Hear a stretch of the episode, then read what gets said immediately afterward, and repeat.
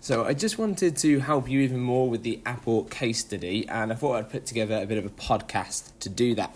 So we are working with the data from the textbook. So I know some of you have already contacted me to say that there is more uh, kind of up to date information, and we are going to talk about that. But I want to make sure you've got these facts and ideas sorted to begin with. So the first thing that you really need to focus on is well, I don't even think you need to focus on it. The idea is a lot of you will know the products that Apple sells, so I don't worry too much about the kind of the first bit there about the iMacs, iPhones, iPods, etc. You should already know that. And I'm not too concerned about when the business started or kind of much of its history there. That's not really going to help us in terms of kind of where it's at. Now, obviously, things like the global brand value have changed significantly. So the first fact I really want you to have is that in 2014 it was the 11th largest TNC globally and had assets assets of over 207 billion dollars with 98,000 full-time employees and 450 retail stores in 16 countries. Now the reason that's so good to know is it gives us this real idea of this spatial organization, 450 retail, 16 different countries we get this concept that that's clearly a TNC, it's over different areas, and it gives us this idea that it's a very successful company. You know a little bit about the products already, so again, I find it very kind of weak to be like stylish and well designed products. You should already know most of that type of thing. So, in terms of their marketing and where they sell to, this really is important that in 2011, 44% of their product sales was in the USA, and predominantly they are selling to more developed countries that have more money and therefore can afford their products. In terms of the spatial organisation, there's a very good map in the textbook, but the most important things to notice that you have the main headquarters and research development in California. You then have a European headquarters in Cork in Ireland. You then have Foxconn, which is where the factories are in China, and then you also have um, the kind of the Taiwanese company working in the kind of more southern areas of China as well. So you really have this good spatial organization there. So that gives us this concept that Apple is very clearly a TNC and very much operates in different countries, and that's one of the major things that we're trying to prove. Its research and development is part of an agglomeration in Silicon Valley, and the idea there is there's lots of different r&d set up there from different companies and they've all come together to help with information exchange and to get access to the best employees that the america has to offer essentially in terms of its production now in china they rely on highly skilled very hardworking but very low paid workers in compared to what they'd have to pay to people in america um, and what that tends to mean is that they get very good products but very cheaply, and that's always one of the major things that TNCs are trying to do. Now, because so many countries wanted Apple to have their manufacturing there, it actually forced down the production costs, and that made it even cheaper for Apple to go into uh, the kind of Foxconn area or where Foxconn's located in China. The other thing that China did is they offered a special economic zone in an area called Shenzhen, and basically this is offering incentives to foreign companies now these can include kind of tax incentives they can include not having to pay uh, much cost in the first year. That type of thing is, is what we're looking at there. Now in terms of looking at ireland the important thing to notice is it's 4000 workers directly but then there's 2,500 in the supply chain, and that's obviously very much helping Ireland to develop.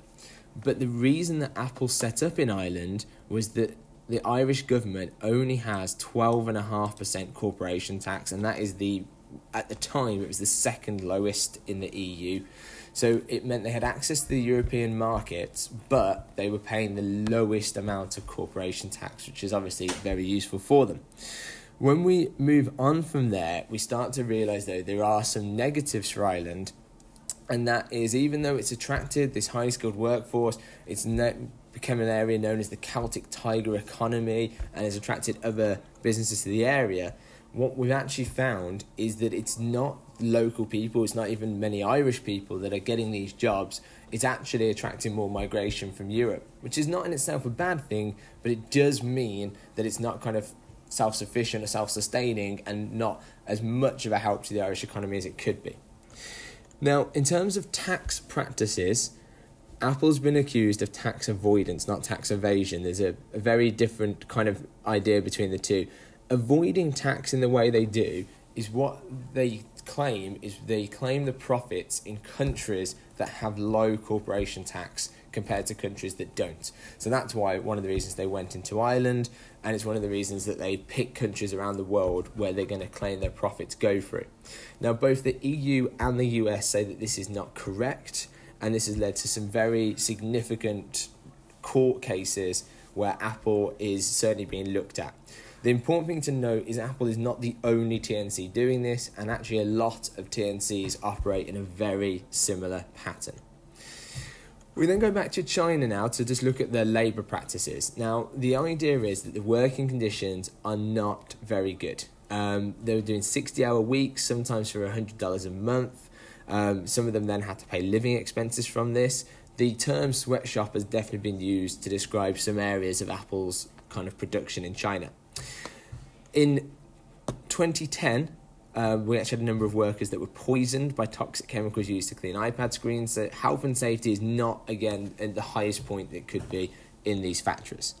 Um, Foxconn has actually used students and children or child labour as part of its employment. So again, it's not um, the best conditions for those.